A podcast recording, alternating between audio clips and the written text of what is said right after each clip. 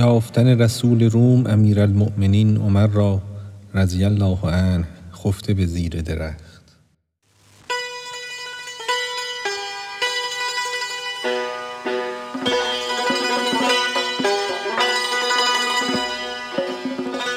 آمد او آنجا و از دور ایستاد. مر عمر را دید و در لرز اوفتاد هیبتی زان خفته آمد بر رسول حالتی خوش کرد بر جانش نزول. مهر و هیبت هست ضد همدگر این دو ضد را دید جمع اندر جگر. گفت با خود من شهان را دیده ام پیش سلطانان مه و بگزیده ام از شهانم هیبت و ترسی نبود هیبت این مرد هوشم را ربود رفته ام در بیشه شیر و پلنگ روی من زیشان نگردانید رنگ. بس شدستم در مصاف و کارزار همچو شیر آن دم که باشد کارزار. بس که خوردم بس زدم زخم گران دل قوی تر بوده ام از دیگران. بی سلاح این مرد خفته بر زمین من به هفت اندام لرزان چیست این؟ هیبت حق است این از خلق نیست. هیبت این مرد صاحب دلق نیست. هر که ترسید از حق و تقوی گزید ترسد از وی جن و انس و هر که دید. اندر این فکرت به حرمت دست بست. بعد یک ساعت عمر از خواب جست.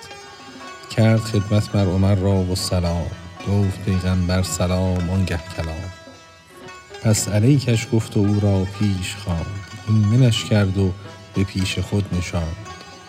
لا تخافوا هست نزل خایفان. هست در خور از برای خایف آن هر که ترسد مر ورا ایمن کنند. مر دل ترسنده را ساکن کنند. آن که خوفش نیست چون گویمت است درس چه دهی نیست او محتاج درس. آن دل از جا رفته را دلشاد کرد خاطر ویرانش را آباد کرد. بعد از آن گفتش سخن های دقیق وز صفات پاک حق نعم الرفیق وز نوازش های حق ابدال را تا بداند او مقام و حال را. حال چون جلوه است زان زیبا عروس وین مقام آن خلوت آمد با عروس. جلوه بیند شاه و غیر شاه نیز وقت خلوت نیست جز شاه عزیز. جلوه کرده خاص و عامان را عروس خلوت اندر شاه باشد با عروس. هست بسیار اهل حال از صوفیان نادر است اهل مقام اندر میان. از منازل های جانش یاد داد وز سفرهای روانش یاد داد. وز زمانی کز زمان خالی بدست وز مقام قدس کاجلالی بدست وز هوایی کاندر او سیمرغ روح بیش از این دیده ست پرواز و فتوح.